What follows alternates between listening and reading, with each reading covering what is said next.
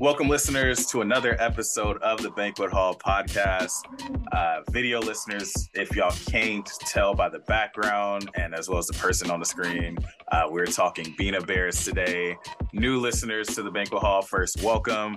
Uh, the Banquet Hall is a podcast where we tell the stories of tomorrow today. You can follow the podcast on social media at Banquet Hall Pod. Uh, you can check out all the different uh, interviews that we had, all the different episodes on YouTube, Spotify, Apple Podcasts. You can also go to the currently under construction but active website, new website, the fourth Kyler dot com, to learn more about the Banquet Hall, learn more about our guests.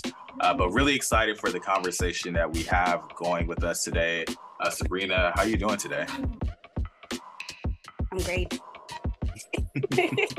I'm doing swell. Swell. I don't know if anyone's told me they've been doing swell in a while. Like, we need to bring swell back. It, it, it's a good word. It's like, honestly, I don't know where the S comes from. Is it like super well? Like so- I was gonna say, is it like so well, super well? Oh, like so well, super swell. I don't know. We have to look up the origins of swell. Like that's that's our homework, I guess. Yes. But I feel like swell is just such a fun thing to say. Like it's like, yeah, I'm feeling swell. It's like a level above well. Yeah, I feel like I'm... sometimes oh. I feel like when people say well, I think that they're lying. No, yeah. It's like, it's like, yeah, I'm doing well. It's like an overwhelmingness all put into the word well, because they sometimes people don't know how to describe how they're doing. So they're just like, no, well, or I'm doing. When I say I'm doing, that's how you know, like, damn, she going through it. Yeah, I'm doing is like, yeah, like there's not a word in the English dictionary that really describes all the shambles that I'm in. So like, I'm, I'm doing whatever doing is, I'm I'm just uh, doing. Yes. Uh, man. But today we're doing swell. Happy to have you on the podcast. This is a long time coming. Uh, you were probably one of the first people I thought of wanting to have on the podcast when the idea started, which actually started, we're recording this on October twenty-ninth. The idea for the Banquet Hall started October twenty-eighth, twenty twenty-two.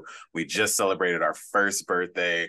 Uh, by the time folks listen to this, I believe this will be the anniversary episode of the Banquet Hall, actually. So shout out to anniversary episode. Gosh, I feel honored. Happy birthday, Banquet Hall Podcast.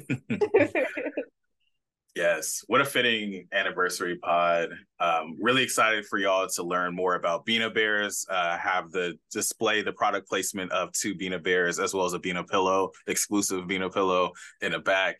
Um, and so, yeah, I'm just really excited to get to it. So why don't we go ahead and get started with the question that I love starting the podcast with. Sabrina, where are you from and how did that shape who you have become and who you are becoming? Ooh, I love it when you ask people this question. Um because everyone's saying L A, I'm about to say there's a little San Diego representation on the pod, but it is heavily L A, unintentionally, but it is a little heavy L A. um I do love L A though, because that's where my dad grew up, so I have my roots over there. But um San Diego, yes, uh that, that is my home. But um for a long time, since last year, and it's funny because when I listened to Andre's um podcast, he said the same exact thing, and I'm just like, I love Andre. Um but it's really, home is wherever I am. Like, I make home wherever I go. Um and I discovered that when I went to the Philippines for the first time when I was an undergrad, um and then when I was in the Peace Corps and traveled um all over Europe, um and I just felt like wherever I go, and I just, I'm able to attract like certain people and communities in my life, and just, I'm able to experience life in a way that's, it's honestly a blessing. Like I, I truly am very thankful for God, um, that he's allowed me to have such experiences. So home is definitely, um, wherever I am, I'm home. So yeah. Literally and figuratively, you are home. Um, since my podcast has been so heavily Los Angeles, let's get into San Diego lore a little bit. What's something that you wish more people knew about San Diego, or more people respected about San Diego, I guess? Like, because I just think every time people talk about like San Diego, because there's so many people not from this city, people always got something to say about San Diego. People complain about the food, the people, especially like Black San Diego pages. You can't go two posts without somebody being like, man, why San Diego ain't got this? Why San Diego got, ain't got that? So what do you wish people knew more about San Diego? Um, I feel like it's very family oriented.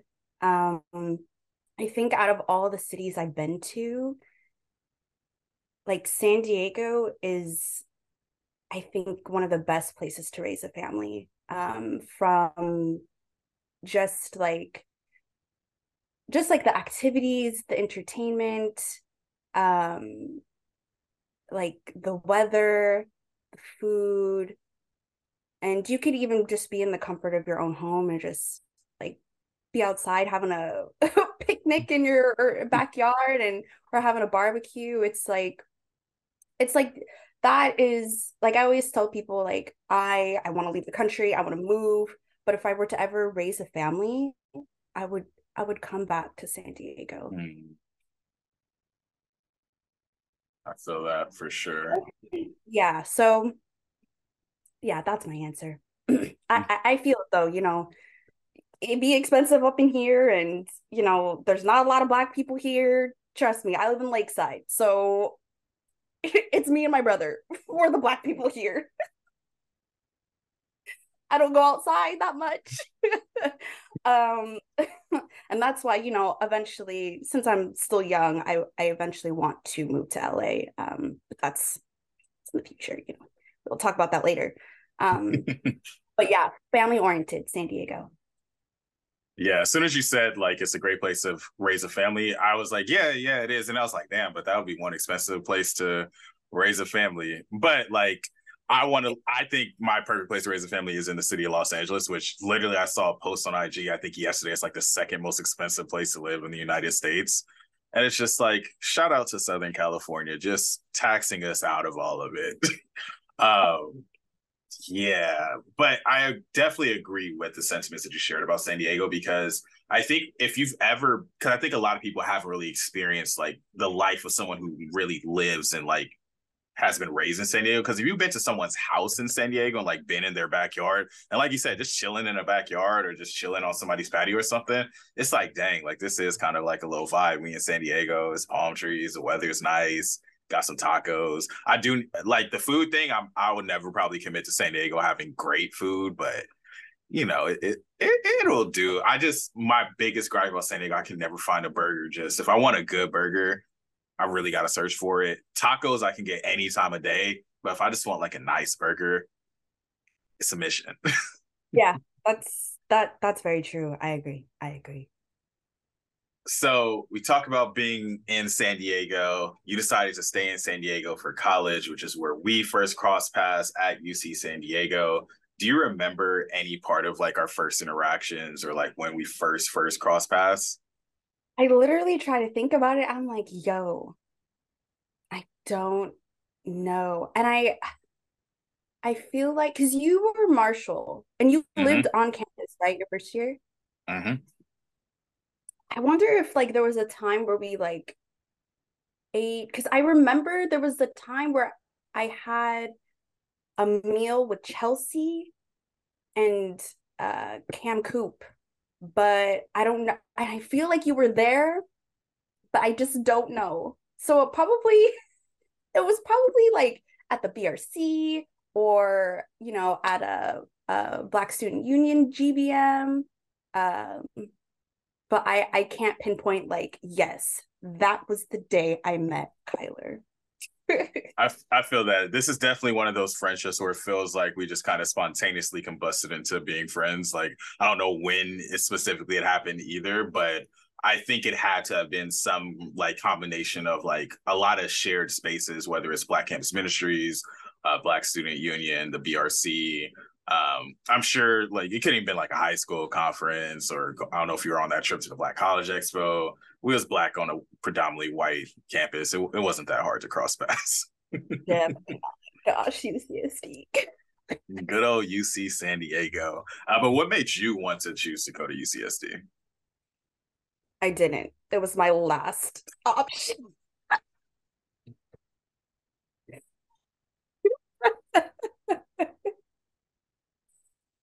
I, gosh, I'll never forget when I was, you know, getting acceptance letters and stuff. I really wanted to go to U C L A, got put on the wait list. I was just like, for why? Um, and then um, I applied to S D S U, U C S D, and uh, Point Loma Nazarene. Got accepted mm-hmm. to S D S U, but was not going to go there. Um, got accepted to Point Loma Nazarene. I was like, ooh, okay, sure, sure. Looked at that tuition price. I was just like. Yeah, P L N U is taxing. Yes. So I was just like, okay, U C S D it is, yay. um, and, you know, it was, it was, you know, the best decision looking back, um, especially because um, not a lot of people know, but that was my mom's alma mater. So she graduated mm. there with a psychology degree. Um, but man, that was, that was a tough ride. I was ready to, I was looking at transferring to S D S U my first year. So yes, U C S D, if you hear this, you were not my first choice, but I thank you for the degree and the debt. I appreciate it. Such an honest answer. Uh, I remember like early on in the podcast, Uh, my dad was saying like, yeah, like I feel like every guest you have from U C S D said that it wasn't their first choice or they like fell into U C S D. And it's just so consistent because everybody's like, yeah, I wasn't really trying to go to U C S D or yeah, I didn't know about U C S D, but here we are. Um, but I didn't, I actually didn't know that about your mom either. So that's cool that you are the child of a Triton as well. Um, also happy that you did end up at U C S D, all things considered. Like it was all meant to be at the end of the day. Uh, I can't imagine if you would have went to like Point Loma or something, like what, what would that version of Sabrina be like? I probably would have dropped out sooner. I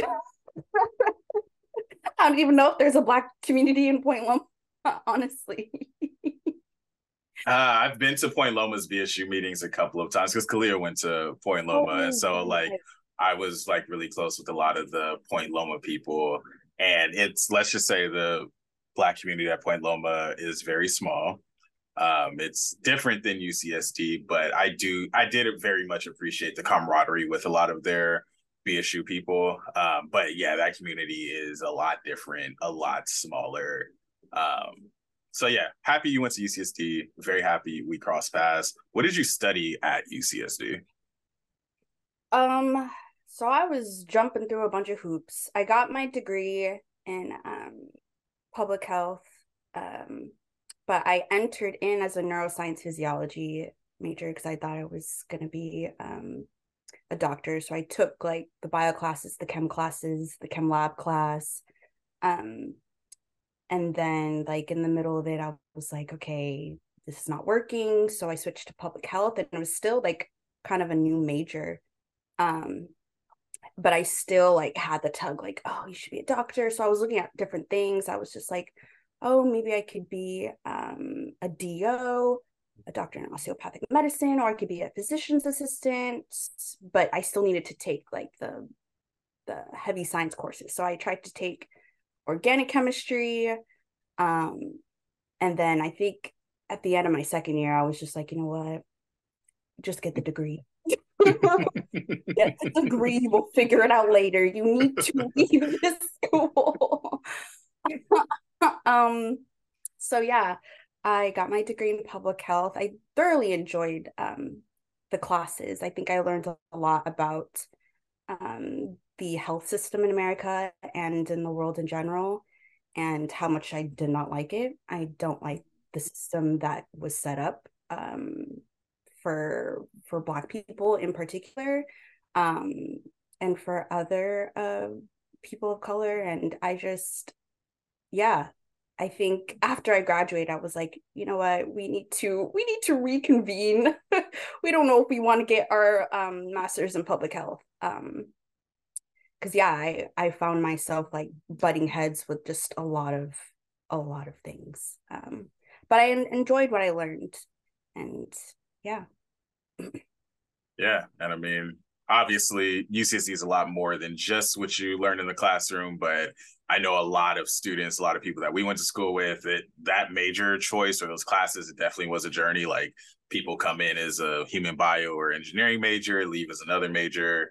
But I think that it's so powerful for us to be able to share those parts of our stories. I know there's some like U C S D students, current U C S D students who listen to this podcast. And whenever I talk a little bit about U C S D, I like when my guests share that honest, like overview of what that was like, because I think a number of things that you mentioned are shared amongst a lot of people we went to school with, whether it was looking up how to transfer from U C S D our first quarter, first year, not knowing what we want to major or not being satisfied in what we want to major in, switching majors. And like you said, just trying to get the degree, because even with something like cognitive science, like I had no idea what that was ahead of time at U C S D. Uh, ended up just randomly choosing it after a class that I took. Like it was less random than that, but more or less it equated to being like randomly choosing it. Really liked the classes, but towards the end of it, I was like, yeah, I don't know if this is the right choice or not, but like, here we are. Um, but let's talk a little bit about some of the stuff outside of the classroom. We mentioned like a little bit of things that you were involved with, like B S U, like Black Campus Ministries. What would you say about like your overall U C S D experience and what you're taking with you from your time at U C S D and the people that you cross paths with? Ooh, I, that community at U C S D, the Black community, like really, like looking back and just sitting with the memories of, you know, being in leadership in B S U, Black Campus Ministries, I really like got to know who I was and like who I wanted to become. And I got to like practice it in real time. Mm-hmm. Um, I think, you know, being under leadership when, when uh, Jazzy was chair of B S U was the most like life-changing thing ever. She was also my A T C in Summer Bridge. Um, I love that woman so much. Um, but she, I mean, she like exposed, she, what did she do? She gave an example of like true leadership of an organization. Um, not only to like her board, but the general body and to like the other leaders on campus. Um, she was, she led by example. Um, and yeah, I learned so much from her. And then from Anna from B C M, um, understanding like my own spirituality, my relationship with God, when I was when I was struggling with that, especially all the all the stuff that was going on while we were at U C S D in mm-hmm.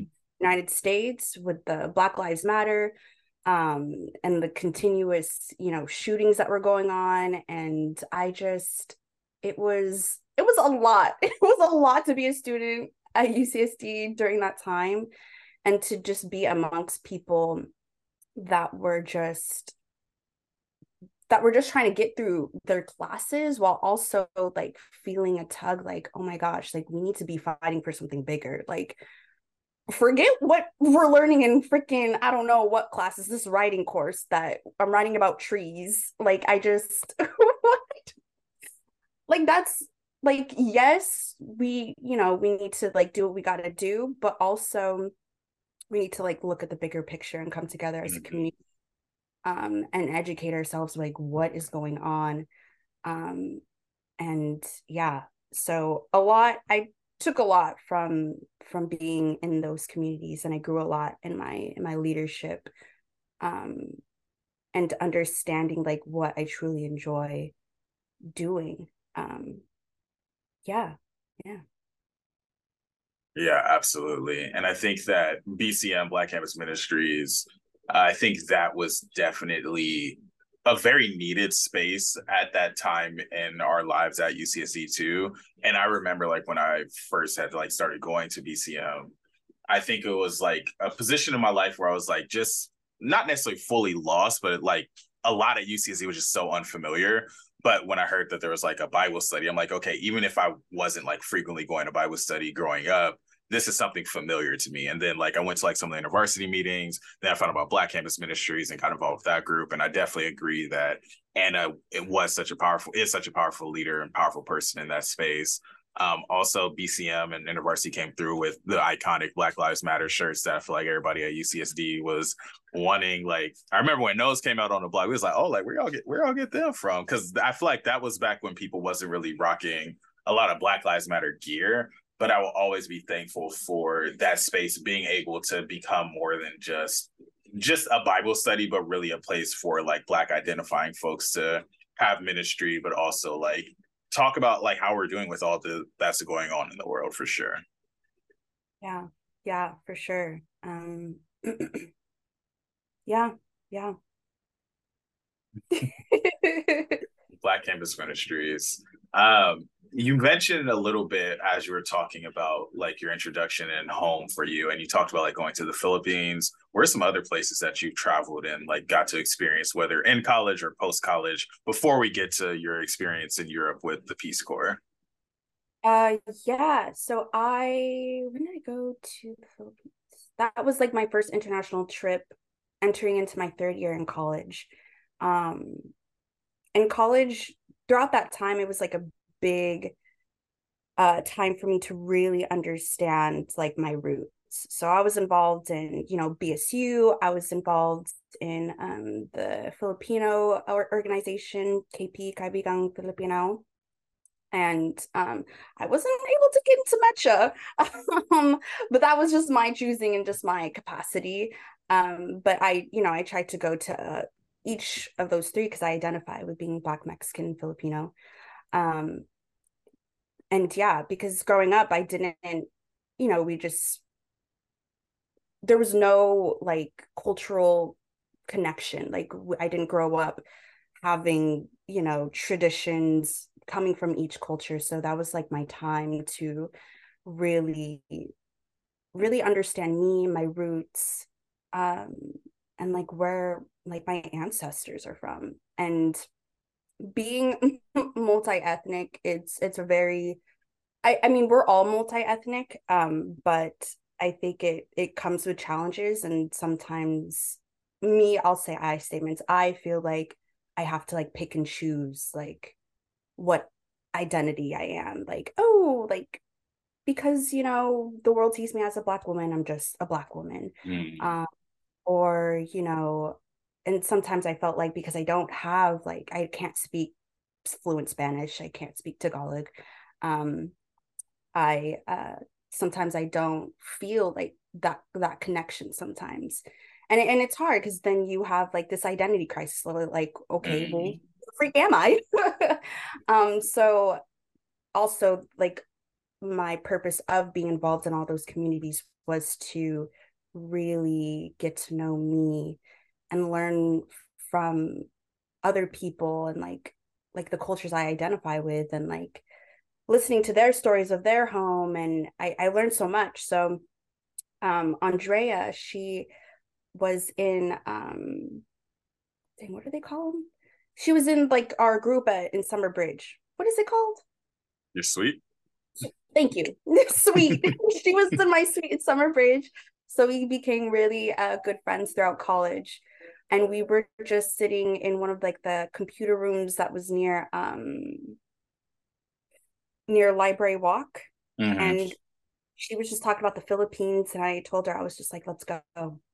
She was like, you would come? And I'm like, yes, let's go. I, I want to go. So we ended up planning, buying our tickets. And I went with her, her sister, her mom, back to where she grew up in the Philippines. And I was just like, oh my gosh, that was like the catalyst of like um, a lot of things. Um, my love of just leaving this country. um, and um, just really understanding life outside of like this San Diego bubble. Um, mm-hmm. So yeah, that was the traveling in college, after college. Um, yes, went to Moldova, went to uh, Cyprus, uh, Spain, um, Italy, Bologna, Italy, yeah. And of course, my favorite, got to go there twice, Paris, France. Uh, I knew that was coming. Yes. Um, and I went to the Philippines again. And yeah, yeah, I planning to go to many more places, um, but more with intentionality rather than mm. just rather than just for play. Um, mm. Yeah, but that that's like in the future. So. Yeah, I love how you shared a lot about your multi-ethnic identities, because I know that when I was still like young at U C S D and like just really trying to understand more about the diaspora of Blackness, I remember thinking like, why are there like so many Black people going to K P? Like the issues over here. Um, but like learning more about like why people are involved, I'm like, oh yeah, like there's like such a diaspora of Blackness. Um, we've had a couple of the Black folks that have been a part of K P on the podcast, have Cameron, have you. Trying to get your homie Crystal to get on a podcast. So Crystal, when you listen to this, bring your ass on the podcast. uh, but I think those community spaces are just so important. The leaders that we encounter, the people that we encounter, that you never know if you're just like having a conversation with Summer Bridge Suite, end up in the Philippines, uh, being a part of like the Black Student Union, having these life-changing experiences with such great leadership. Like I definitely want to buried the lead a little bit, but definitely want to uh, affirm what you said about Jazzy, and folks who haven't listened to Jazzy's episode on the podcast, definitely give that a listen, because I feel like when I look back at my time at U C S D and I think of predominantly thinking of like the Black women leaders that were in my life and I was surrounded by, you have your Stacey's, your Portia's, Jazzy, Fanon, uh, Brelan, Alexis, like all these different Black women who really exemplified like what true leadership is. And when we were on board for B S U, like, I think that was the moment when I understood what it meant. Like, you would go through a brick wall for somebody, because Jazzy had us, like, ready. Like, we was all, like, in sync. Like, we was like, nah, like, if we saving the Black students, we saving the Black students. Let's get this done. And I really appreciate that time of life, because, like you said, it was a very transformative experience. And I definitely learned a lot about myself as a leader through like being involved with some of those community spaces like B S U, uh, going to different G D Ms of like K P or Mecha, or going to A S A Celebration Africa event. Like, I feel like that's why I appreciate having this kind of U C S D corner on the podcast, because I want the students, the current students of U C S D listeners, to know that like your college experience can be so much more than just going to class and just getting out. Like, get involved in something, be a part of something, join a board, check something out that you don't know about, because man, when I look back at those four years at U C S D, we maximized it. Max. we max. Like, we created bonds that will literally last a lifetime. Um, and even if like we don't talk on the day to day now, like whenever we we meet, like in person, it's just like, hey, how's it going? I miss you. I love you. Um, because we just all collectively like created something for each other on that campus, um, to help us like move through. We were each other's retention. Um, yeah, it was truly, they call it trauma bonding. I don't know. But we we were tight. We were all tight. I so blessed that we were able to create um, a group like that. I think it's dynamic, and um, yeah. And yes, to all of the um, Black woman leaders that you were mentioning, yes to all of them. They were phenomenal. And um, I look up to each and every one of them. Yeah. Well, when we see when you look at U C S D in that light, it's just like, oh, what a yeah. great time. when you when you start thinking a little bit more, I think like especially like now, it's like ah, like you start looking at like some of the like deep threads of, and it's like ugh. But when you really look at some of those moments, there truly are some of the fondest memories that I have of life.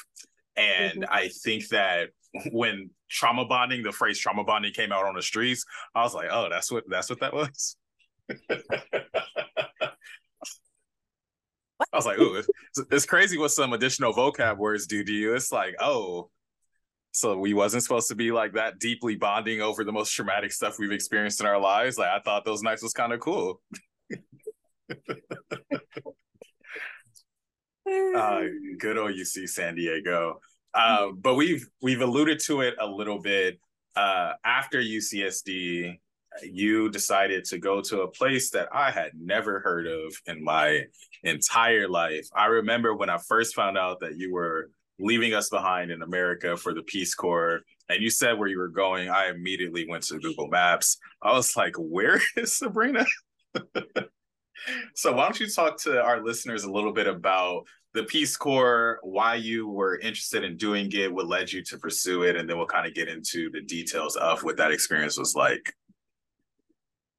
Yes. Um, let's see. So as we were approaching like fourth year, I knew I didn't want to go to grad school. Um, but with my degree, you, there was, it was slim pickings with jobs, um, because they all wanted you to have a master's in public health.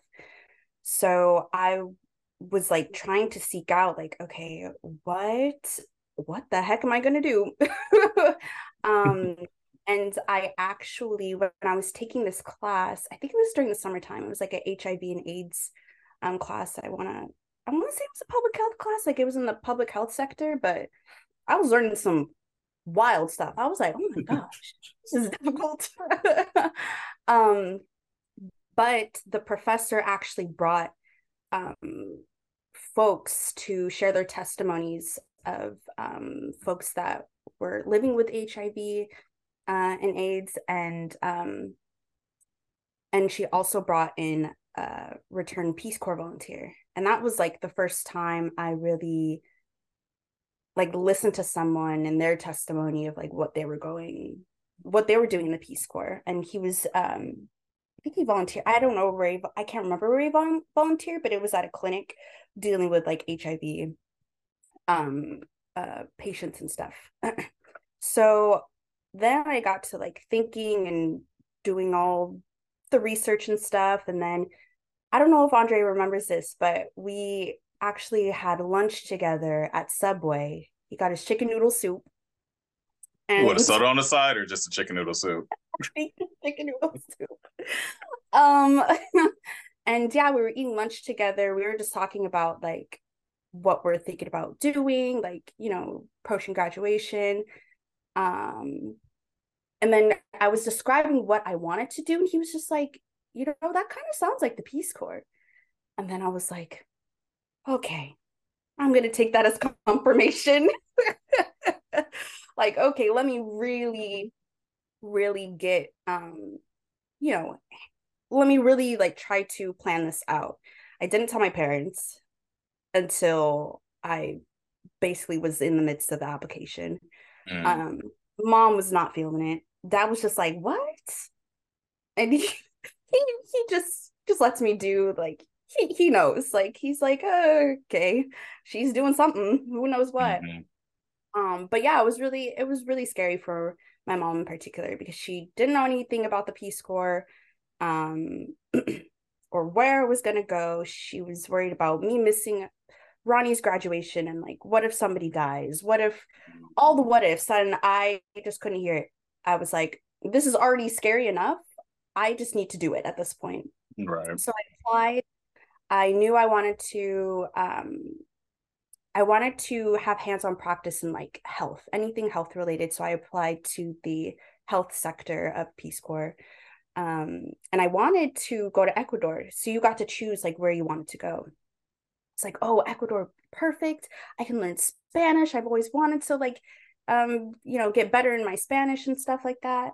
Um, so I applied so in the application, um, after I graduated, and I was also a caregiver at the time just to make some cash. My gosh, um, that caregiving is, that's a whole, I can write a book about caregiving. But yeah, so that's what I did after I graduated from U C S D, applied to the Peace Corps. Um, and then I waited, and then I got accepted, and they said I was going to go to Moldova. I was like, where the, what? You're like, Mo, what? Moldova. So then I I looked up what that country was, and I I told I you know I told God, I was just like, you know what? If you wanted me here, you got me here. It doesn't matter where. It doesn't matter where I go. I this is I know this is something that you want me to do, so I'm just gonna do it. Okay, you want me in Moldova? Cool. So I accepted it. Um, and then I told everybody, so I'm gone for two years. I'm going to Moldova and I'm going to be teaching health education to students. So bye. Um, and it was the best decision I have ever made in my entire life. Um, yeah. Yeah. I hope I answered your question. I, no, absolutely. I mean, oh, yeah, okay. It was like, what was like, how'd you end up at the Peace Corps essentially? And you talked about, that was a beautiful story that introduces the why. Um, was, what was the most, I would say, yeah, what was the most interesting part about being in Moldova? Like, what was something that was either shocking or something that was like very impactful for you outside of what was the impetus for BinaBears? Yeah. um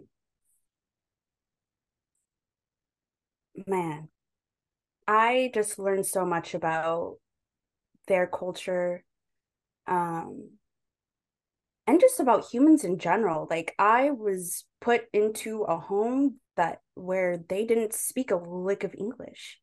They were, you know, they they live differently than we do. You know, we we live different lives, and to communicate and try to really understand each other, it was like, I mean, I already had, you know, some sense of like empathy and understanding. Like, I'm pretty an easygoing person, but I really had to challenge myself and let go a lot of um American like thinking that I didn't realize I had, mm. like American culture. And I I honestly, I tried to just assimilate to theirs, um, because I was just like, first of all, get get rid of your your um, elitism and entitlement, because um, mm. I feel like just living here, we all have that, no matter how Absolutely. Good of a person you are. And I didn't realize that until I went to Moldova, um, and I really had to check myself a lot of times when I would like find myself frustrated when like things didn't go a certain way, or um like they were just they just did stuff like differently, um and there was like no right and wrong way to do anything. And that's how I wanted to um have my service. Like, I wanted to be the volunteer that didn't put American ideas into their heads. I wanted them to see like their own see their own culture, but also like use the resources that they already have, um and you know, demystifying the myths surrounding health. Um so yeah, that was that was what I I learned a lot about Moldova. And it's it's oh, they're just such a beautiful culture and so family oriented, and um they take pride in in their crops and their food, and um and yeah, they're just so I I miss I miss a lot of them. Um but yeah, that was that is like the big takeaway from like Moldova. Um yes.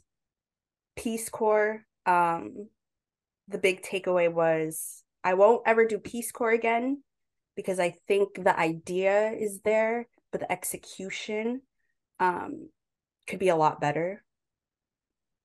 And I say that because it is an organization that's run by, you know, Americans, and we tend to, you know, go to these countries and like try to fix things and do things like our way, when it's like, no, you need to meet like the people where they're at and say, how can I serve you? Like, what do you need from us?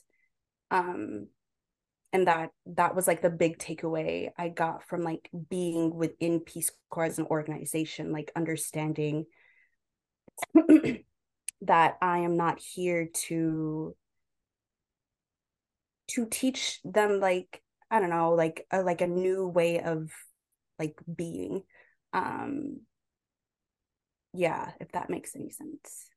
No, absolutely. I think that makes a whole lot of sense. Um, and if I'm not mistaken, you were in Moldova when the pandemic started, right?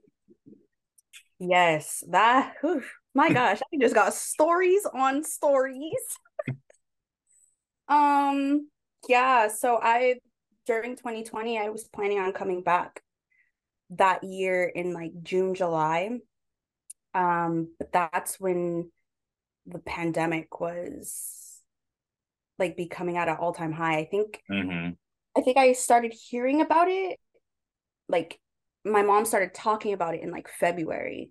Mm-hmm. Um, and there was there was so much going on. Uh, so much going on from like Kobe passing away. Mm-hmm. My best friend telling me that she was diagnosed with cancer.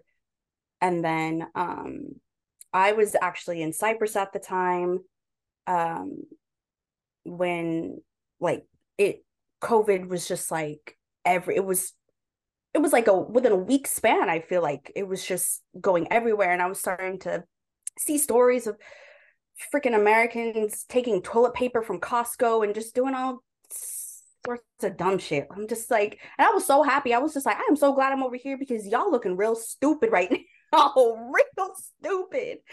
Um, but when I came back to the city, Chisinau, in Moldova, after coming from Cyprus, they were like, okay, you got to stay quarantined.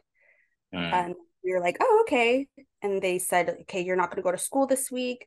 Um, you're just going to stay quarantined, and then we'll take you back to your village in like a couple days. Um, so yeah, we were in the city for like, I think two days, and then we all went back to our, our sites. Um, and then I went back to my site on Thursday, and then there was rumors that we were all going to go home. And I thought like, you know, Peace Corps folks were just joking around. Friday, can't remember where, if this is all in March, Friday, they were like, all right, pack your bags. You're going to be leaving in two days. And I just, it was, it was too much. It was absolutely too much because in the Peace Corps, you're supposed to go through a close of service process where, you know, you meet up with your cohort and um, Moldova professional staff, and they tell you like how to transition back in the States because it's hard. It's hard yeah. wanting to find a job. It's hard to acclimate back to, you know, the life that, you know, you used to live. Um, there's just a lot of things that go into transitioning back to um, being in America. We didn't get any of that. They were like, pack your bags, pack two years worth of your stuff. We got to go. And then I was just like, oh my gosh. So I had to call my teacher partners. I had to call the principal at the school. I freaking went to my host mom. I was crying. She's like, it's okay. This is all in Romanian. Yeah. She's like, this is okay. um, you know, you got to be safe and healthy. And I'm just an emotional wreck, packing my stuff within two days. And I, I was just crying for that whole week. Um, and we didn't even leave that country until I think the following Thursday, because there was just a whole bunch of like, they were trying to communicate with the embassy. Some airports were shut down, and it felt like they were toying like with us. Like they weren't doing anything to get a ship back to the States. Um, and finally I was like, okay, I, I didn't really, you know, take it all that well. It was a lot of wine drinking and just, it was, it was a time because my mom was scared. Um, we didn't know if I was coming back home. I didn't know if I was coming back home or if I, if I would have to stay there during the pandemic. Um, but I finally got home, went to Iceland, and then went to D C, and then flew back to San Diego. And then I saw my dad, and I just started crying. Aww. It was so, it was a lot. And then when I got here, I had to quarantine. Yeah. Because I just didn't know. I freaking went to two different uh, places in the world. Um, and we just didn't know what was going on. And I, I just had to sit with that. I'm like, okay, I'm no longer a Peace Corps volunteer. I have no job. I don't know what I'm going to do with my life. Um, cool. And we got pandemic stuff. So, so I was cool being isolated because I was already isolated. Yeah. Although, but it was just like figuring out like I uh now I have to reflect on my Peace Corps experience. I, I don't there's so much. Um Oof. And I I don't think I did too, I did reflecting, but I needed to be busy. So yeah, I, I worked and did a whole bunch of other stuff, but yeah. Wow. Just wow. Like, there's been a few guests that had like some very unique twenty twenty experiences. Um, like I think Aaliyah was that semester at C when twenty twenty started, or when the pandemic started. And every time I'm just like, wow, like I just, what a time we were in at that point in twenty twenty. And obviously we're still in parts of those times, but just thinking through like what you said about like the toilet paper crisis and the isolating, people just having no idea what's going on. Like, and I was just really like laughing at you talk about how stupid America was, because this is the period, this is the pan because there's different phases of the pandemic. Pre- like this part of the pandemic, this was when people was like, oh, like we should drink hand sanitizer, and like people just people was doing a lot. So much. I'm just like, bro, what am I coming back to? Man. Man. But yeah, what what a time. And I I know you have plenty of Moldova experiences and stories that impacted you. Um, just wow. I'm I'm just happy that everything worked out. You had a transformative experience and you were able to make like a lot of change there and impact a lot of people. Uh, so thank you for sharing parts of that experience with our listeners. Uh, but I want to go ahead and transition to kind of the main course of our conversation. We have it around your neck. I have it in the background. BinaBears. Let's let's start at the beginning. What was the reason why you chose to start BinaBears? What was the inspiration for it? What is your why? What's the BinaBears origin story? Oh my, my, my, my. Um, the origin story, it could be, looking back, it could be dated beginning in high school when um uh, my grandma passed away, um and that was like the first time I watched her, you know, go through the process of like dying um and taking her last breath. And that was like that was wild. Like, no one growing up, nobody talked nobody talks about it in general. Nobody talks about like the physical like aspect of like a human being taking their last breath, and like what happens to your eyes, the sunken ears, the skin, um, and just, just everything. And I was like, oh my gosh, um, wow. And after that, during high school, I volunteered um, for hospice care.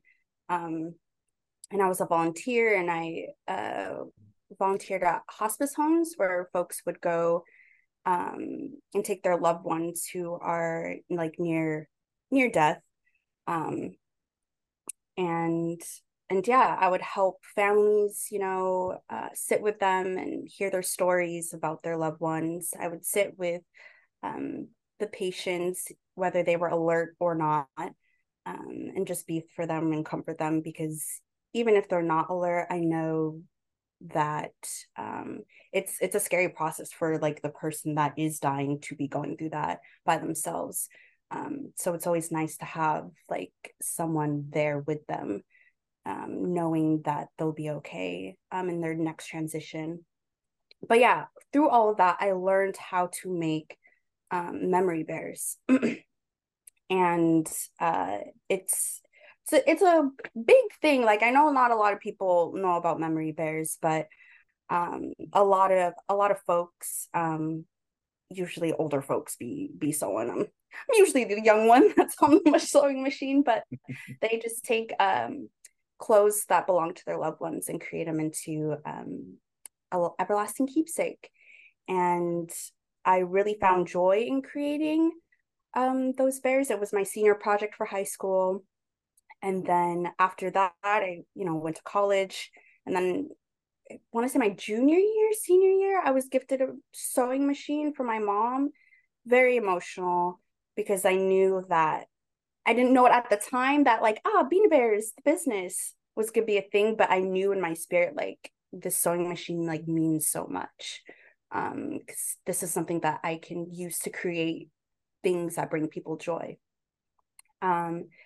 So yeah, I had a lot of time to think, of course, being in the Peace Corps. Um, I dove into a lot of videos of, um, like, yeah, just a lot of videos learning about different things to do and make impact in the world, and entrepreneurship uh, came into my life. Um, and I had to understand what that word even means, because nobody in my family was a business owner. Entrepreneurship wasn't talked about. It wasn't a topic of topic of discussion, um but but yeah so that was already it was already stewing in my mind. And then my mom was the one, she was just like, you know, I got a message from God saying Bina Bears, like, you you need to have like a business that you where you create bears, and you know, it's I see it being called Bina Bears. I was just like, okay, that's nice. I I didn't, the first time she said, I was just like, oh, okay. Because I was still in that mindset, like, mm, I probably just need to get a job, like, mm-hmm. you know. Um, but she, she said to this day, she was like, I don't know what, that's what God told me, so I just told you. Um, and then when I came back after the pandemic, I was still trying to figure out, like, I, I don't know what to do. Um, and then she said it again. She was like, you need, why don't you just do BinaBears? Just try it out. I'm like, okay, here we go. Let's, let's do it. So I ended up reading a book by Gary V called Crushing It. And he was just talk about entrepreneurship and social media and how you can uh, use these tools to uh, maximize your business and, um, to really make impact on the world, and how you can use these tools in a, an effective way. And he was the first, I think, entrepreneur that I uh, truly looked up to and learned a lot from. He popped up on my algorithm in Moldova, and it makes sense because he, you know, grew up in the Soviet mm-hmm. Union area. Um, it's like, wow, the the connection. Um, but yeah, so that is how BinaBears came to play. I told myself, you need to finish that book before you even start doing anything else. Um, so I finished the book, created my own website, um, did a lot of just learning on my own, um, trying things out. And I launched it in November nineteenth, twenty twenty. Um, and yeah, it was a, it was an ode to all the people that have passed away in my life. Um, and yeah, although it was a very healing process, I, as the years went on, I like dove into it very deeply, to the point where I wasn't even like thinking about mm-hmm. all of my problems and all of my like healing that I needed to do. I kind of used that as like, oh, this is my healing. Like, this is, you know, I'm helping others, so it's helping me. And no. um, yes, it did that. Yes, it did help others, but um, I didn't, I didn't prioritize myself first. And that's what led to my break. Um, but yeah, that was like the holistic uh, story of BinaBears and kind of coming into the relaunch. And yeah. And so you mentioned the break that you took. What you talked a little bit about, like, kind of that burnout and just like not really making space for yourself that kind of led to the break. Um, what do you feel were some of the important things that you learned about yourself during the break, or that were impactful for you during the break, or just meaningful in general? And I know that you have like a series of I G posts on the BinaBears page that talk a little bit about some of the things you learned from the break, but perhaps you could share a little like tidbits for our listeners. Sure. Um, so yes, taking a break, and me taking a break usually is just like, all right, a week break, just not going to do anything cool. Um, but this time I really was like, you need to be intentional with this break. You are not going to touch that sewing machine. You are not going to write down any business ideas. You're not like, you, you just need to really figure out like what is going on inside of you. Um, so I ended up reading both of Michelle Obama's books, Becoming and The Light We Carry, because I feel like those books, um, one, I love that woman. Two, I feel like I was in a season of becoming, and I really needed to get clear on, okay, who is it that I want to become, and what is it going to take for me to get there? Like, what work do I need to do to get there? Um, and so I did a lot of like very intentional, like um, intentional reflections, but also intentional like breaks where I just didn't do anything. I didn't think about anything. Um, I was just being. And if I wanted to do something, I would do it. And I wouldn't feel guilty of not doing this other productive thing. Like, I was just focused on, you know, going to work, eating, getting exercise, you know, reading my books when I could, sleeping. Oh my gosh, sleep. Yes. Um, we are not, we are not hyping up the four hours of sleep, the three hours. No. We need, we need eight hours, Sabrina. Um, because I would push myself during the business. Um, mm-hmm. I would push myself, uh, and I would be working a full-time job. But before, I would like wake up like at six or five in the morning to do this BinaBear order. All right. And I would get off of work, um, you know, driving traffic all day, eat a little bit, and then go back to work on BinaBears. And then I also had this other part-time job. So I was, I was doing too much. Um, and I was giving a lot of myself to different entities. Um, so, so yeah, that was, that was a part of it. And another part of it was I needed more clarity on where I wanted the business to go. Um, because throughout that time I was avoiding, um, like my purpose, um, when it came to BinaBears. And my purpose is to, you know, speak about death, um, in a way that is, you know, transformative in how we experience life. Um, because death and life, it's, it's one of the same. Death is a part of life. Um, and it was really hard for me to really understand, like, that's what God was pushing me to do. Like, no, you need to speak about it more. You need to be okay with receiving these stories and okay with the emotion that you get when folks tell their story about their loved ones. You need to heal from your own, um, the people that, you know, have passed away in your life, um, and the hurt and the pain that caused you. And And it was it was tough to really to really sit with that, because I didn't realize, like, I was trying to avoid it. I was trying to, you know, mm.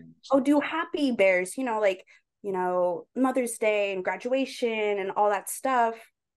And I was trying to avoid, like, really, like, advertising for um, bears for loved ones um, that have passed away, to celebrate uh, loved ones that have passed away.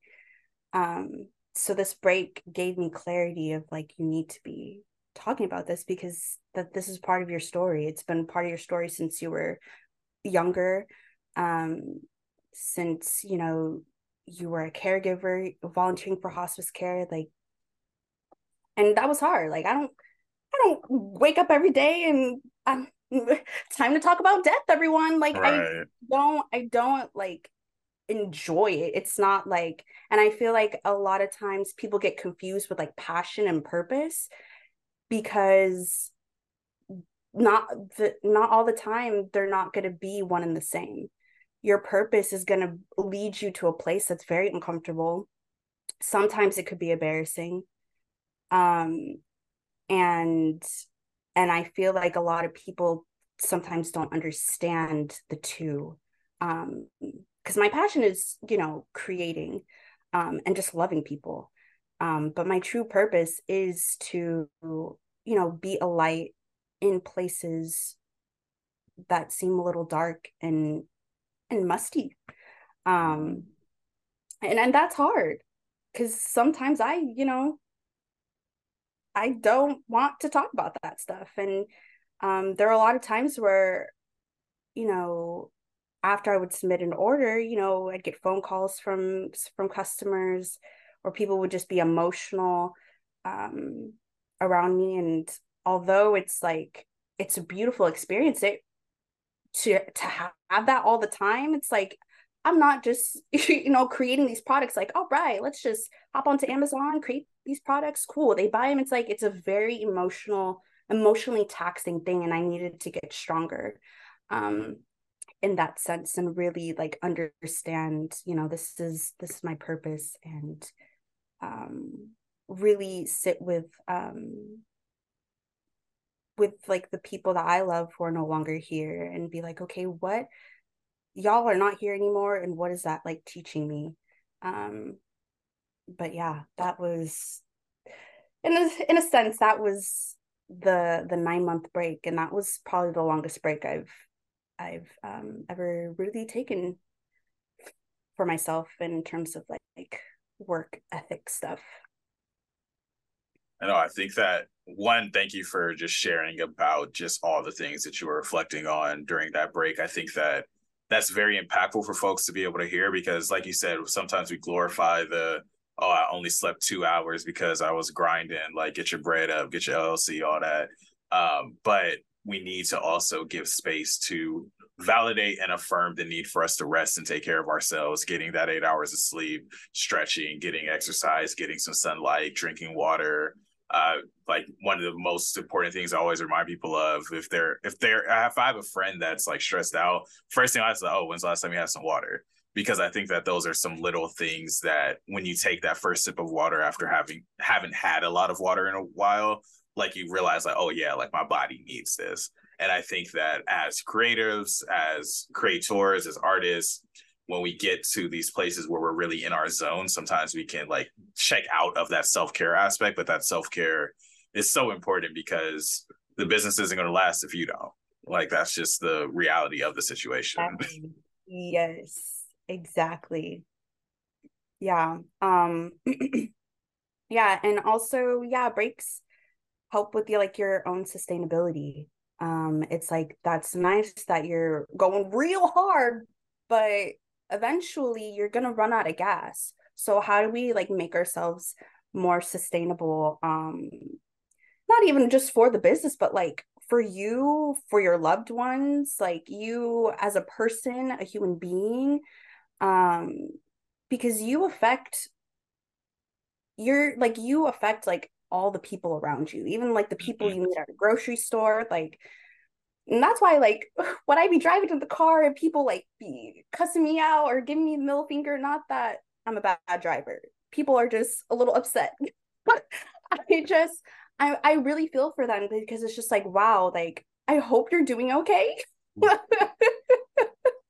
I really hope you're doing okay, because it's not that, that serious, um, especially if I'm already going eighty miles an hour on the freeway and you're just trying to go, like, an eighty-five or a ninety, like I, I hope you're doing okay, like for real. But um yeah, just like we, that energy, like we literally are all connected. It is absolutely wild how we just don't all see that. Um mm-hmm.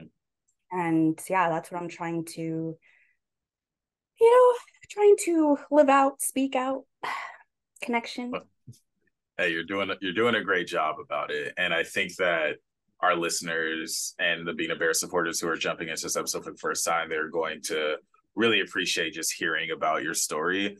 And I think that all that ties into your business model overall, because I think that, well, one, to kind of set up what I'm about to say, uh, you had messaged me a few months back when you had made your commitment to being a guest on the podcast, and you mentioned that you wanted to talk about, I think it was the I G post you sent me, but it's talking mm-hmm. about we have a culture terrified of death and fearing aging. And I think one of the things that I really appreciate about BinaBears and your brand is the storytelling aspect of it. Even when you're like really getting started, like your emphasis is really on sharing people's stories at your core. Like you're having people purchase bears, and then you will share the bear that was completed, share the story behind it, share your interaction with that person, share why this bear is important to that person, uh, why the process of it was important to you. And I think that's so beautiful to see, because if you follow BinaBears on Instagram at bina.bear underscore, which we'll get into a little later, um, but you're seeing so many different stories of humans. Like it's humanity at its core. And whether it's friends that I have that have gotten BinaBears, like I know uh, Melanie purchased several bears from you, like just being able to see people have their story represented in a way that's very important. And like I I sincerely read those captions when you post it, because it's like, what is this person's story? What is the meaning behind this bear? Because yes, they're quote unquote just bears, but there's so much meaning behind the clothes that we wear. There's so much meaning behind the clothes that our loved ones wear. And so I just think it's really beautiful that you're able to create these memory bears for people. Um, yeah, I don't even think there's a question there, but just affirming that brand and the storytelling, because it it's really intentional. And I think your intentionality really shows. Thank you. I appreciate that, Kai. Of course. Um, where do I want to go next with BinaBears? Let's transition to talk a little bit about these guys behind me, the BinaBears, the Bina Pillow that I have. Um, so I think this might have been like probably within the first few months when you launched BinaBears. I think I got these back in twenty twenty. Uh, do you remember creating these back? I know you remember, but wh- what do you, what do you remember about creating these in the back? um, yes, honestly, shout out to you. Uh. For honestly being one of the uh, many like A one like BinaBear BinaBear buds. That's what I like to call y'all.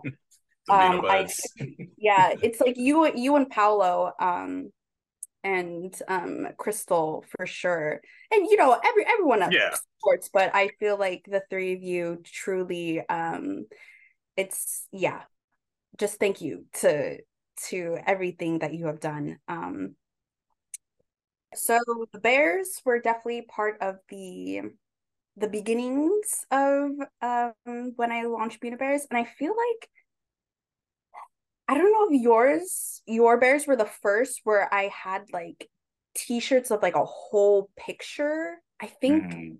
I think so. I think yours was the first, and then I was like, ah, shit, because the bear pattern.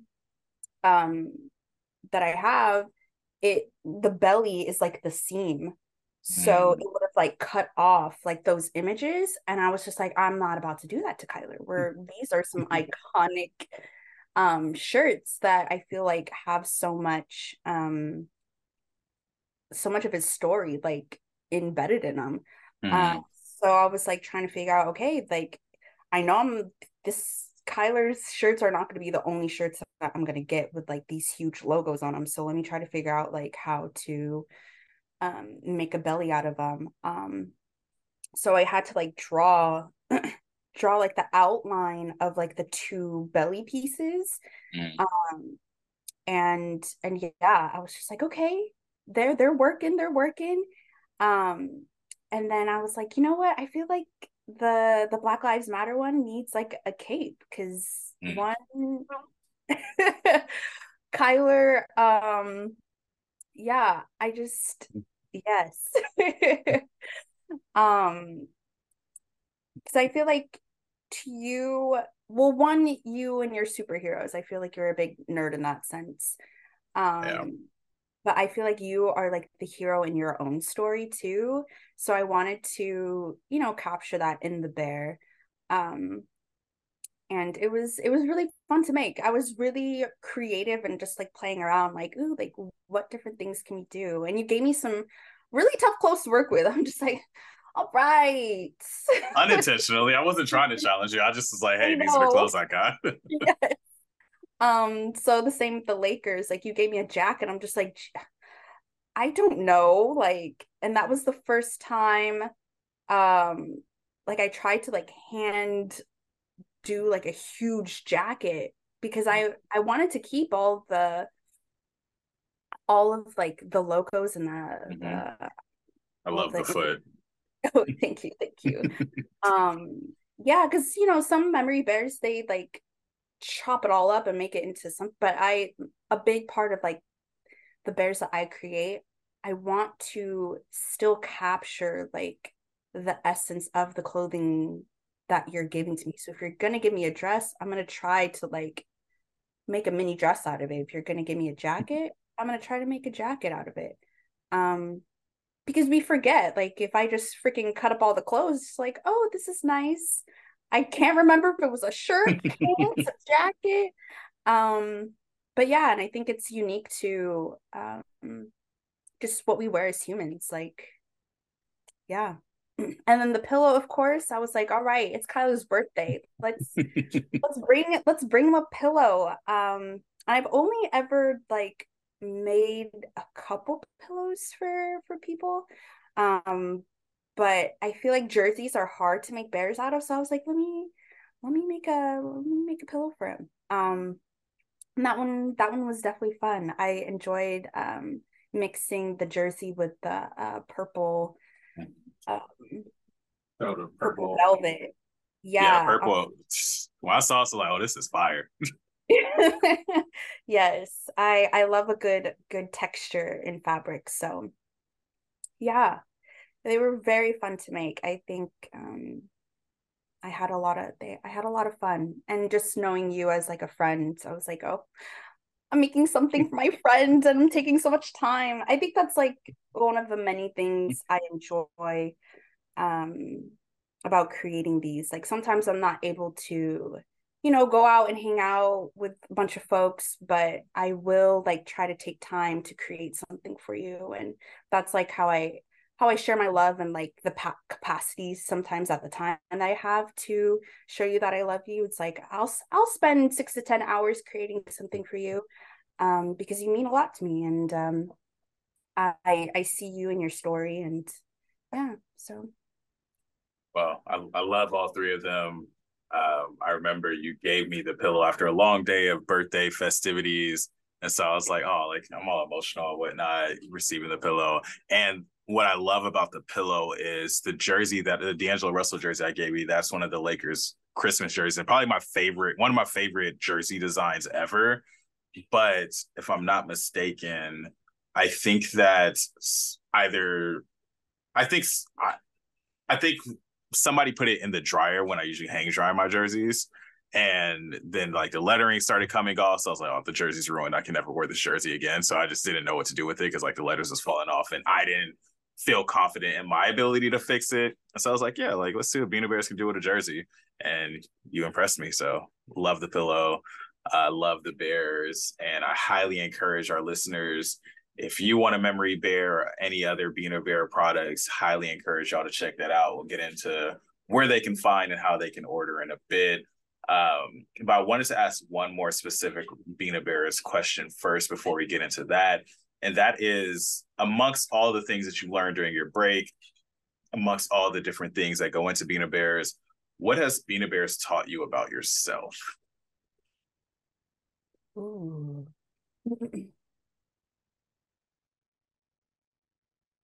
mm.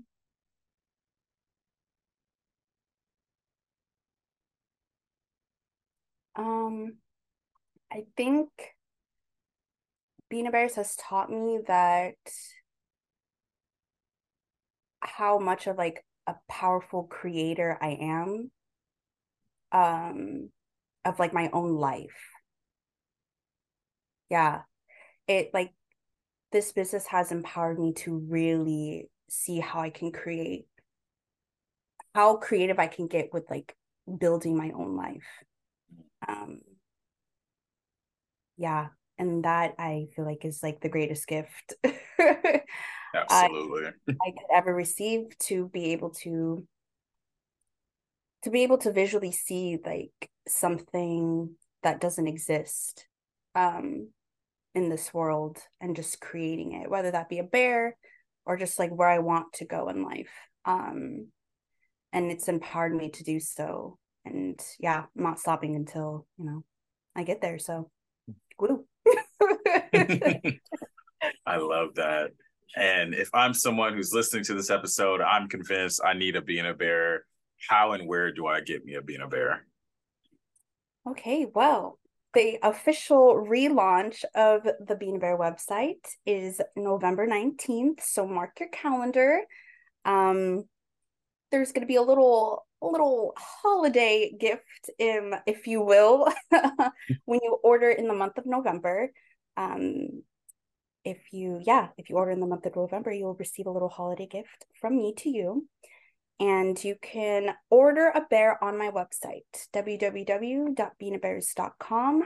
Um, me and a student, uh, student friend of mine, we are creating a website that is still intimate, but also streamlined. So it's going to be easy to, you know, you'll, a questionnaire is going to pop up. You'll be able to input like what you're looking for. Um, also, you'll still have the opportunity to share your story and get um, a gifted discount.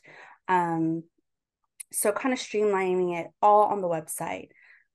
You can message me on Instagram, but on the website is where you order.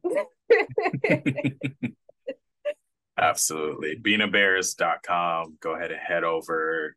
Uh, and holiday season is right around the corner. Like, I think BinaBears, and this isn't even like paid advertising, like Sabrina didn't tell me to say this, but I think BinaBears is a great Christmas gift. Like, if you unwrap a BinaBear or get one for yourself, people can give Christmas or holiday gifts for themselves if you don't celebrate Christmas. Uh, but check out the website, check out all that BinaBears has to offer.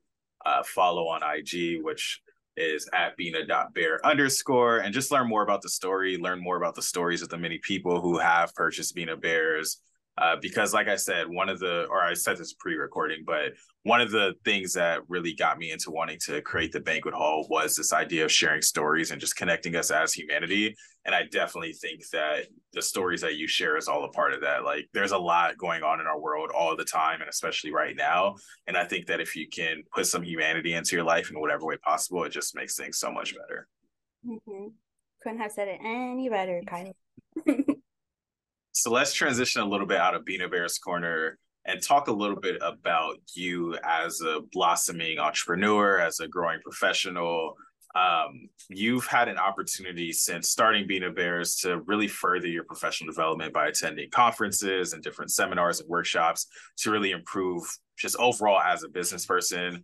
Uh, are there any particular conferences or experiences that were overly meaningful for your professional development, or things that you've taken away from some of these professional development opportunities? Yeah, um, I feel like the three that I've been to, um, they're all named different things, but kind of run by the same people. Um, but I think the most meaningful one um, was probably the the Fit in Faith conference.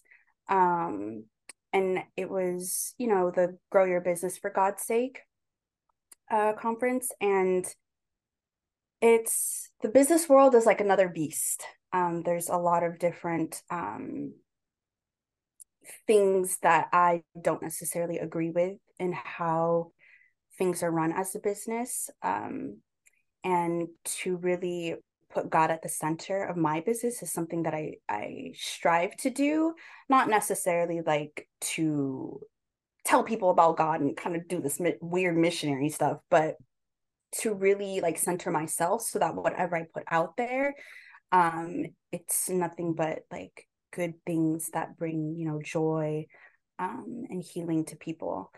And um, yeah, I feel like that conference was really, really impactful because I know as I continue to um, pursue entrepreneurship and being in these business circles, I need to stay true to um, my center and my core.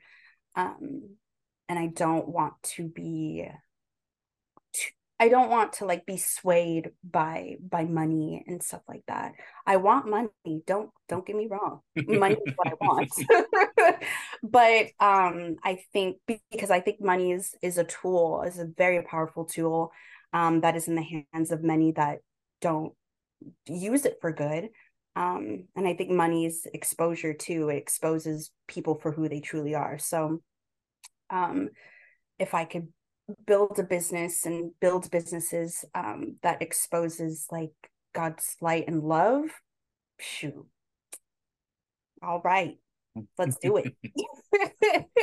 Let's do it. Let's expose. Let the money expose. Yes, absolutely. Uh, professional development is an ongoing thing. And I think that the more that we're able to put ourselves in these spaces where we're learning more about business principles, but also more about who we want to be as business people, as entrepreneurs, as creatives, I think is so important. And uh, Jada and I on the episode of Free Game Fridays, we were talking a little bit about the importance of conferences and like how you can get some of those professional development opportunities. So I highly encourage our listeners to do similar things, follow similar pathways, engage with your craft outside of what you're currently doing, just seeing how going to something, whether it's a one hour Zoom meeting or a week long conference, can really enhance uh, what you're putting out there. And so uh, just to kind of take us towards the tail end of the podcast, I mentioned before we started recording that I wanted to experiment with a new segment of the Banquet Hall. So putting you on the spot for the one year anniversary episode, don't be afraid. Okay. Um, it's this, what I'm calling it is the fourth place. And so uh, for some background context of why I got to the fourth place, one, obviously I'm the fourth Kyler, Kyler Nathan the fourth. Uh, so I wanted to have something doing with the four in here. But at during my M B A program, we talked about the concept of the third place. This is something I believe Jade and I even talked about on a podcast, or one of these podcasts, we talked about it. But there's it's this idea that there has to be this, humans have a need for this third place, uh, somewhere between home and then work and school or whatever your like professional or educational opportunity is. You need a third place to also be able to convene and find community. Uh, Starbucks has this as like part of their business model to where they're giving people a place to go between home and work or home and school to do business, to find community. Coffee shops are a great third place. Open mics is a physical third place for me. And I also see the Banquet Hall podcast as kind of like a virtual third place where people can come here for community uh, while they're at home or while they're at school, but just some type of third place. So this segment, the fourth place, I'm going to start asking, potentially if it works, uh, I'm going to start asking listeners to think of what is a fourth place in your life where you find peace and serenity. So if home is where you're resting, work or school is where you're getting your professionalism done, you have your third social place that you're going to, but what is that fourth place? If you could give us an idea of where Sabrina is most at peace, most at tranquility, uh, somewhere where you find yourself just, yeah, feeling like the most peaceful version of yourself, whether that's out somewhere, in somewhere, but what what do you think of when you think of like a fourth place for you, if that makes sense?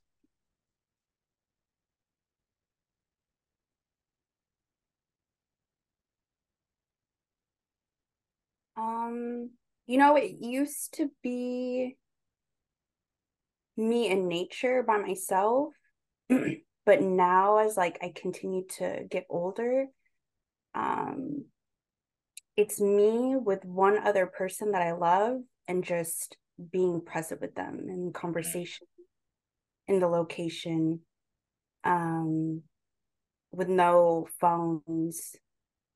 I think like those moments, like whether it be like in my home, on a walk, um, eating in a car, those are like, those moments give me peace. And um, like, wow, I'm like with this other human being, we're here together and I love them so much. Um, and yeah, I still have peace, you know, when I'm with my, with myself in nature, but I think that's like my, the peace, another peace, peace.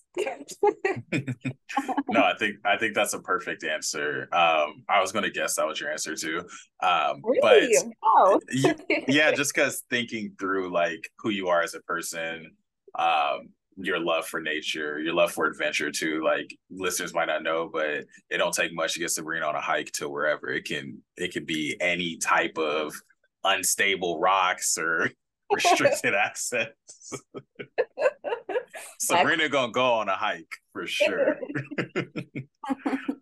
uh, but when I was coming up with this question to ask, I was thinking through like what we do as kind of our hangouts. And over the last few years, we've always prioritized linking up to catch up, chat with associated with some type of nature, some type of physical activity. So we've gone around walks around Lake Murray. Uh, more recently, we were just sitting at like La Jolla Cove, literally by the ocean, just talking about life. And those are the moments that I look back very fondly and will always remember because it's like, yeah, we don't really have that much of an agenda. We're going to meet at La Jolla Cove, walk. We might end up at the base of a cliff looking at crabs and looking at people in the water. Like, who knows? Um, but we have such great conversations. Uh, great catch-ups and literally just talking about whatever's on our mind. Sometimes it's business related, sometimes it's dating, sometimes it's personal life. Uh, but that's definitely one of my fourth places too, where it's like yeah, just being in nature or just being unplugged with someone else to where it's like just yeah. us like tapping in with each other, getting to see how we're really doing, having space to do and talk about whatever and just really exist and give mm-hmm. each other like undivided full attention. So yeah, definitely love a good nature walk. Yes. And then uh, one more thing that I wanted to touch on before we get to the kind of the quick hitter questions at the end of the podcast, or I guess this is technically one of the quick hitter questions. I'm going to say a word and I want to get your reaction, your feedback, your experiences with the next word I'm going to say. And that word is Beyoncé.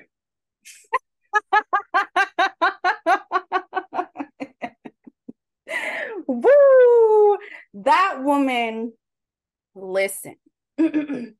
I am real good with budgeting, investing. People know me and, and my money, about my money. But when it comes to Beyonce, all budgeting things lost, gone, out. All the tactics, that, yeah. She is,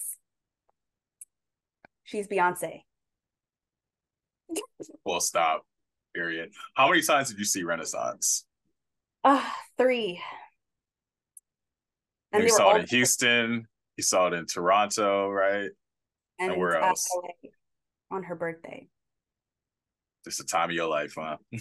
My gosh. I was just like, we're going to take this Bina Bear break all the way. We're going to go all the way. Hey, but life is about these moments. So I'm happy that you are able to invest in that side of you. Like, I mean, your Beyonce is my Lakers. Like, I'm going to go to a Laker game. I'm going to have me the time of my life and just have those experiences. Like, yes, it costs X hundred amount of dollars to go, but when you're there, when you're with people you care about, like, you're like, oh, I would have spent thirty times as much if I had it to be here and have these moments. Like, yeah. I just got back from Denver watching opening night with the Lakers. They lost and I still had the time of my life. Like, it's just like these moments that you're investing in yourself and really taking time out of capitalism, time out of life to like, not like, this is something I care about. These are people yeah. I care about. This is something I'm passionate about. Like, let's live life. Yeah. Yeah. It was a be- beautiful experience that I got to share with like different people and we'll literally talk about for the rest of our lives. And I can't be more thankful. Um, yeah. The human experience, man. Man. What, what an experience. Yeah. Uh, but let's, let's get into the tail end of the podcast. I think I know a couple of the people you might mention, but who are some people who inspire you and or influence you?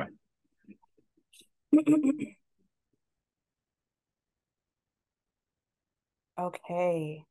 And don't feel pressured to have to name everyone. Like, people are going to be okay. mad at you. Like, just some of the people. Because I feel like people get caught up in like, oh, I can't leave this person. I can't leave this person out. Who are some people who inspire you and influence you? A non-exhaustive list. Okay. I think I'm going to, I'm just going to do like three. One younger than me, older than me, and then um, someone who I don't even know.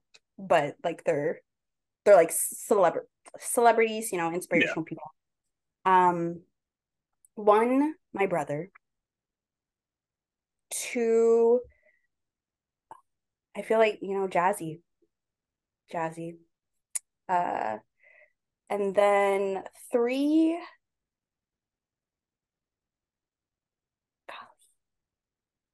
golly. I'm gonna, I'm gonna have to say probably Gary V.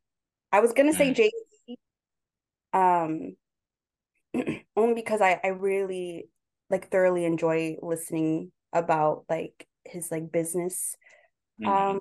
business mind. But I'll just I'll just stick with with Gary V, um, because he is the he is the type of business um, businessman that with like a really good genuine heart, and he truly yeah. cares about like the people um, that he's influencing.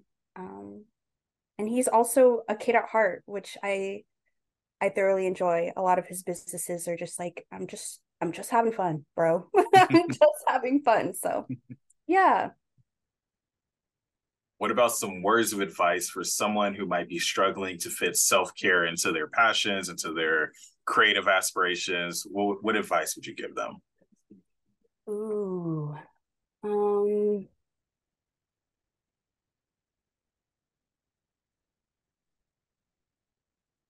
I'm going to go with, with what I read in, um, it, it was either Becoming or The Light We Carry, and Michelle Obama specifically said, you cannot do everything at once. You cannot. Not one person that you see, not Beyonce, not Michelle Obama, not Obama himself, not any of your favorite celebrities, human being, you cannot as a human being do everything at once.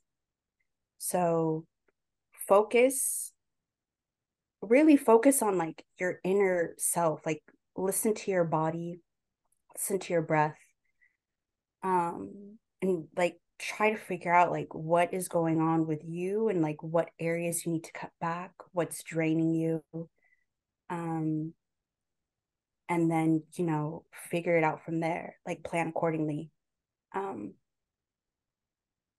yeah, you are important, and if the if the machine is not it's not going, I don't know what kind of gas you're going to try to use to, to to try to fuel it, but um yeah, it may need some maintenance. So, yeah. Love that. Um, let's go to, we've talked about it a little bit, but where can people find you? How can people support you in BinaBears? And when you talk about support, I would like you to give a way they can support you that requires money, but as well as ways that may not require money. Sure. Um, you can find me on I G at bina.bear underscore. Uh, my website, w w w dot bina bears dot com. Um, you could also just pull up Google and type in BinaBears um, all over the page. You might get a random, where is BinaBear? I'm trying, honestly, I would love to do a collab with him and write a book, but that's future reference. Um, yeah, I'm on Facebook, uh, TikTok I have. Um, it's also just BinaBears, LinkedIn, Sabrina Evans. Um, I'll be eventually, um, you know, going and posting more on those social media platforms. But like I said, I only, I'm understanding what capacity I can give, um, and just focusing on that.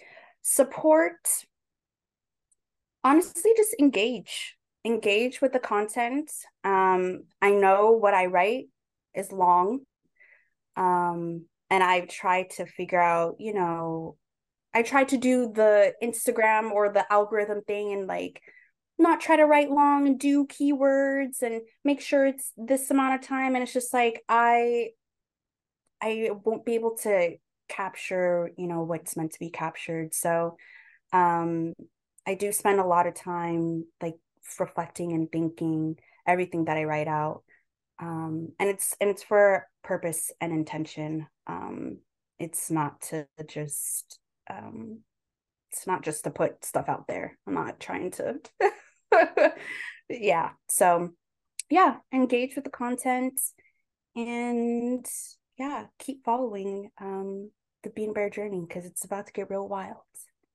Next by blast this push ten years. Well, I'm excited as it starts to get wild, um that Uh, people have this episode to learn more about your journey, who you are as a person, and just, yeah, being prepared for the relaunch of BinaBears. Can't wait to do another episode with you on the Banquet Hall in two thousand thirty-three when we're talking about how BinaBears has taken over the world. And we could go to BinaBear Land instead of Disneyland. I'm going to manifest that for you. Yeah. Um, Yeah, but I, I definitely I wanted to make sure that I said I feel you on the whole, like, trying to do the algorithm caption thing. I'm just like, yeah, but now I feel like I'm not sticking to what my business is and who I am as a creative. And I think for me, what I've really been trying to be more intentional about is me as a creative, my brand and identity as a creative is more important than going viral and getting like a bunch of people to follow, because I want the community of the Banquet Hall, just as I know you want the community of BinaBears, to really feel like a true authentic experience. And it's like, yeah, BinaBears isn't selling out to get more clicks on this. This is the story in its long form. Some people are going to read all of it, some people are going to scroll past it, but it's there regardless. Yeah, yeah. the blueprint is there. So if you ever try to question me, oh, go ahead and look at that post. Read the caption. I done said it. Don't take it out of context. Absolutely. Which is why, like, the, this podcast is how it is. It's like, yeah, I know we live in a society with the attention span to only watch like three seconds of a TikTok, but for the people who truly care and are invested in people, like, you could sit and listen to an hour and a half of somebody like talking about their story. Uh, just because if Kanye had a long interview where he was like, oh, this is a tell-all interview, everybody's tuning into that interview for an hour and a half, two hours. Why don't we also do that for the people in our lives? So yeah, just sticking to your brand is so essential. And I love that BinaBears is very passionate about that. Uh, last few questions. Then want to get to a very special uh, part of the podcast to close us out. Uh, one would be, uh, what are any shameless plugs you have? Any shout outs, any manifestations? We already talked about uh, you coming up on the BinaBears, uh, but as well as the relaunch coming November nineteenth. Anything else our listeners should be aware of, or anything you want to manifest while we're on the podcast?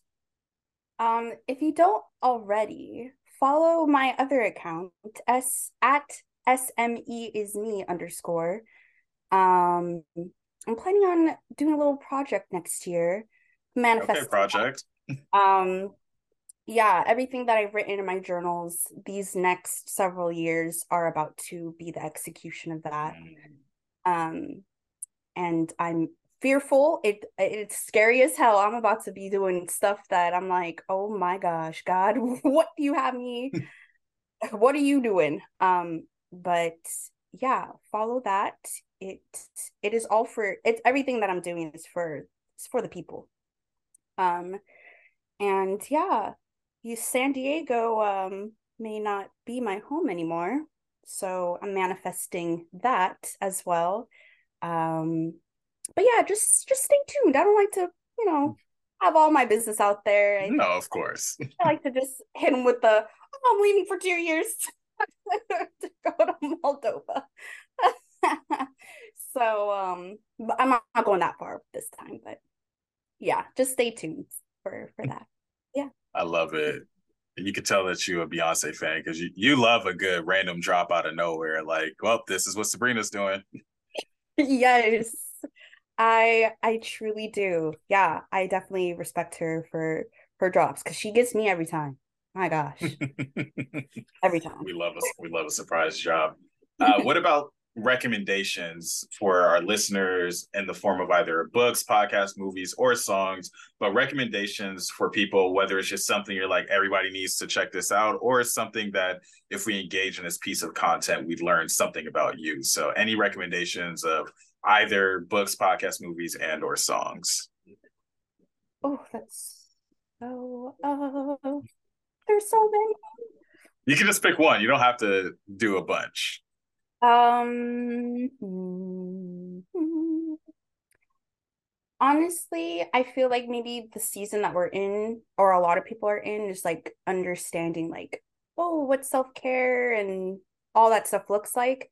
Um, I, I think Jay Shetty, Jay Shetty's podcast, or even his books, do a really good job of um, kind of breaking down like how much work it takes to like reflect and understand your purpose and um, like what, what that requires um, of you, and the ways in which you can open your eyes to receive um, those messages out in the world. Um, yeah, I think his, yeah, we're just going to go with Jay Shetty. Jay Shetty. Love it. Jay Shetty. And then last formal question of the episode. Uh, what are some takeaways from this episode, both for our listeners, as well as what are you taking away from this episode? Ooh. Um, I think this episode, truly unplugging when you're having one-on-one time with someone. Um, like, my gosh, that is so important. I can't tell you how many times. um, yeah, unplugging when you're with another human being. Like, you could be on your, it's okay to be on your phone. Um, but if you're with that person, just, just be intentional, be intentional, unplug. Um, I guess that's both for this podcast and, um, and for myself. Um, and yeah, also I learned that I, um, it did get easier. This is just talking about my story. So thank you for um, reassuring, because I was definitely scared. My gosh. Um, I don't really like, yeah, I'm not a big, I like sharing stories, but um, I like writing more. I like speaking. So yeah, appreciate you for getting me out of my comfort zone. Woo, shout out to the Banquet Hall Podcast, everyone. Absolutely. You mentioned two hours ago that you were nervous, and here we are two hours later. Oh my gosh, uh, such a two hours? The I'm full so episode sorry. wasn't two hours. No, don't be oh. sorry. This is this is a good thing that it's two hours. The episode itself isn't two hours because we had a lot of like catching up and getting tea made and whatnot before the podcast started. But overall, like no matter how long this episode is, it was fantastic. Uh, covered a lot. I feel like we really got an all-encompassing picture of who you are. Obviously, there's more to you than we discussed, but I think that we gave people a nice jump-off point to where they learn about you, learn about BinaBears, and just all of the thought, all of the inspiration, the intentionality behind what you do. Um, before I close this out, wanted to remind our listeners, make sure y'all follow The Banquet Hall on social media, at Banquet Hall Pod. Uh, if you want to learn more about the podcast and check out who's been on the podcast prior, you can head over to my website, which is currently under development, but the Banquet Hall tab is live, the fourth Kyler dot com slash B H P, as in Banquet Hall Podcast. Uh, you can check out the podcast on Spotify, YouTube, Apple Podcasts, wherever you get your, wherever you get your podcasts. Uh, y'all tapped in with Sabrina, but definitely tap in with other folks. There's a lot of interesting people with great stories on this podcast. Sabrina's also a listener of the Banquet Hall, so she knows that there's a lot of great stories out there. Um, make sure y'all leave us a five-star rating. This is five-star content. You need the five-star rating to go on top of that. Make sure you check out Bina Bears dot com. Um, but before we officially close out, I had this on the run of show, and I want to make sure we left some time for it. I uh, wanted to, one, dedicate this episode to a shared friend of ours, uh, Kai Penn, who is your best friend, passed away Uh, back in twenty twenty, uh, also a very close friend of mine. Uh, I've mentioned Kai a lot on this podcast, someone who I know uh, means a lot to you, obviously, as someone you grew up with and are best friends with. Uh, I think I've learned over the last few years just how much she meant to me and means to me to this day. Um, so definitely wanted to dedicate this episode to Kai. And something that I did on a couple of episodes that I went to on this episode was close us out with a poem, but also Uh, giving you space to say anything you want to say. Uh, but first wanted to start with a poem that I started Full Bloom with, which is dedicated to Kai also. Uh, so if the listeners don't mind to join me for this real quick, wanted to read this poem called Oxygen. From the moment we are born, something innately tells us to hurry up. We either immediately cry or someone we don't know tries to get us to so that we can breathe. No one teaches us that to breathe is to live until long before we have decided to breathe anyway. There isn't an instruction manual that tells you step by step how to live. It took me twenty plus years to learn what it meant to breathe. The first time I ever made sure my body was alive, I was already in college. The person who taught me was a stranger. I didn't know her middle name, if she had one. I still don't. What I did know is that there was a higher power in her. She opened a doorway to let me step into myself for the first time. To recognize that life is just life, and it is a pointless one if the vessel I carry through it wears down. She taught me that to love is to nurture, and that if you don't love yourself, how dare you try to love your other. She taught me that yoga is not just stretching, and that stretching is not just stretching. She stretched the layers of my brain, and they snapped back to a new reality, and then she taught me how to breathe, and what to breathe means, and how breathing takes place in many more places than we keep track of. Most importantly, she taught me the value of friendship and the value of valuing people's value. She taught me how much I valued her influence, her spirit, and with her last breath, she breathed her essence into the universe, always reminding me how to breathe. Thank you, Kai. When you learn how to breathe for the first time, make sure to remember that to breathe is to live, to live is to grow, to grow is to reflect, to reflect is to be present, to be present is a gift, and gifts are forever.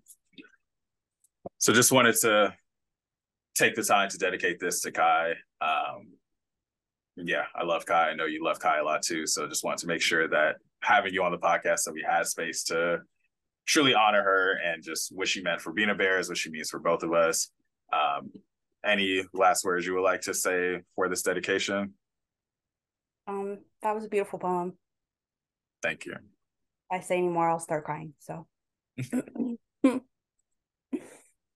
Tears are good. Uh, feelings are good. Uh, just couldn't exit this podcast without sharing those words. So thank you for allowing me to share those words. Uh, thank you for being on the episode. Listeners, thank y'all for tapping in with us, and we'll catch you on the next episode of the Banquet Hall Podcast.